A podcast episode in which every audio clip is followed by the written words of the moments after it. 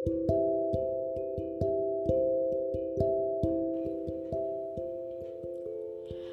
నేస్తాలు.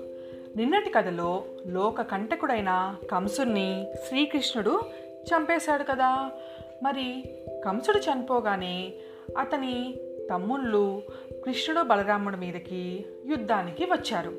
వాళ్ళందరినీ బలరాముడు ఒక్క చేతి మీదుగా చీల్చి చెండాడి అందరినీ చంపేశాడు. అప్పుడు ఈ కంసుని భార్యలు అతని తమ్ముల భార్యలు కృష్ణ బలరాముల వద్దకు వచ్చి విలపించసాగారు. మహాత్ములారా అవతార పురుషులైనటువంటి మీపైకి దండెత్తి రావటం ఎవరికైనా తగునా? ఎంత అవివేకము! అందుకనే మా భర్తలు మీ చేతులలో మరణించారు. వారు అలా మరణించటం ఆశ్చర్యమేమున్నది? అంటూ మనసు విడిచి వారు తమ ఆవేదన వెల్లడించారు. వీళ్ళ మాటలు వినేసరికి కృష్ణ బలరాములకి వాళ్ళపైన జాలి కలిగి వారి భర్తల ఉత్తర క్రియలను వాళ్ళే స్వయంగా జరిపించారు.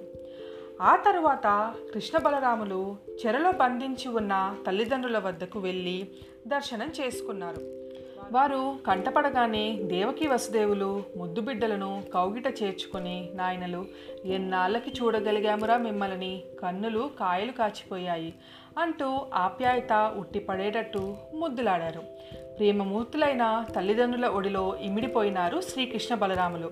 జననీ జనకులారా ఆ కంసునికి వెరచి ఇంతకాలము మేము మీ ఎదుటకి రాలేకపోయాము. మిమ్మల్ని పరాధీనంలో ఉంచవలసి వచ్చినందుకు ఎంతో పరితపిస్తూ ఉన్నాము.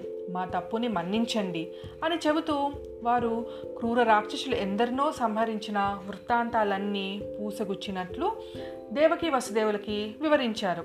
ఆ చిత్రకథలన్నీ విని దేవకీ వసుదేవులు ఆశ్చర్యపోయారు. కేవలము అవతార పురుషులైన కృష్ణ బలరాములే తమకు పుత్రులుగా పుట్టినందుకు తమ జన్మ పావనమైపోయిందని పొంగిపోయి వారు ఉత్సాహంతో ఆనంద బాష్పాలు రాల్చారు.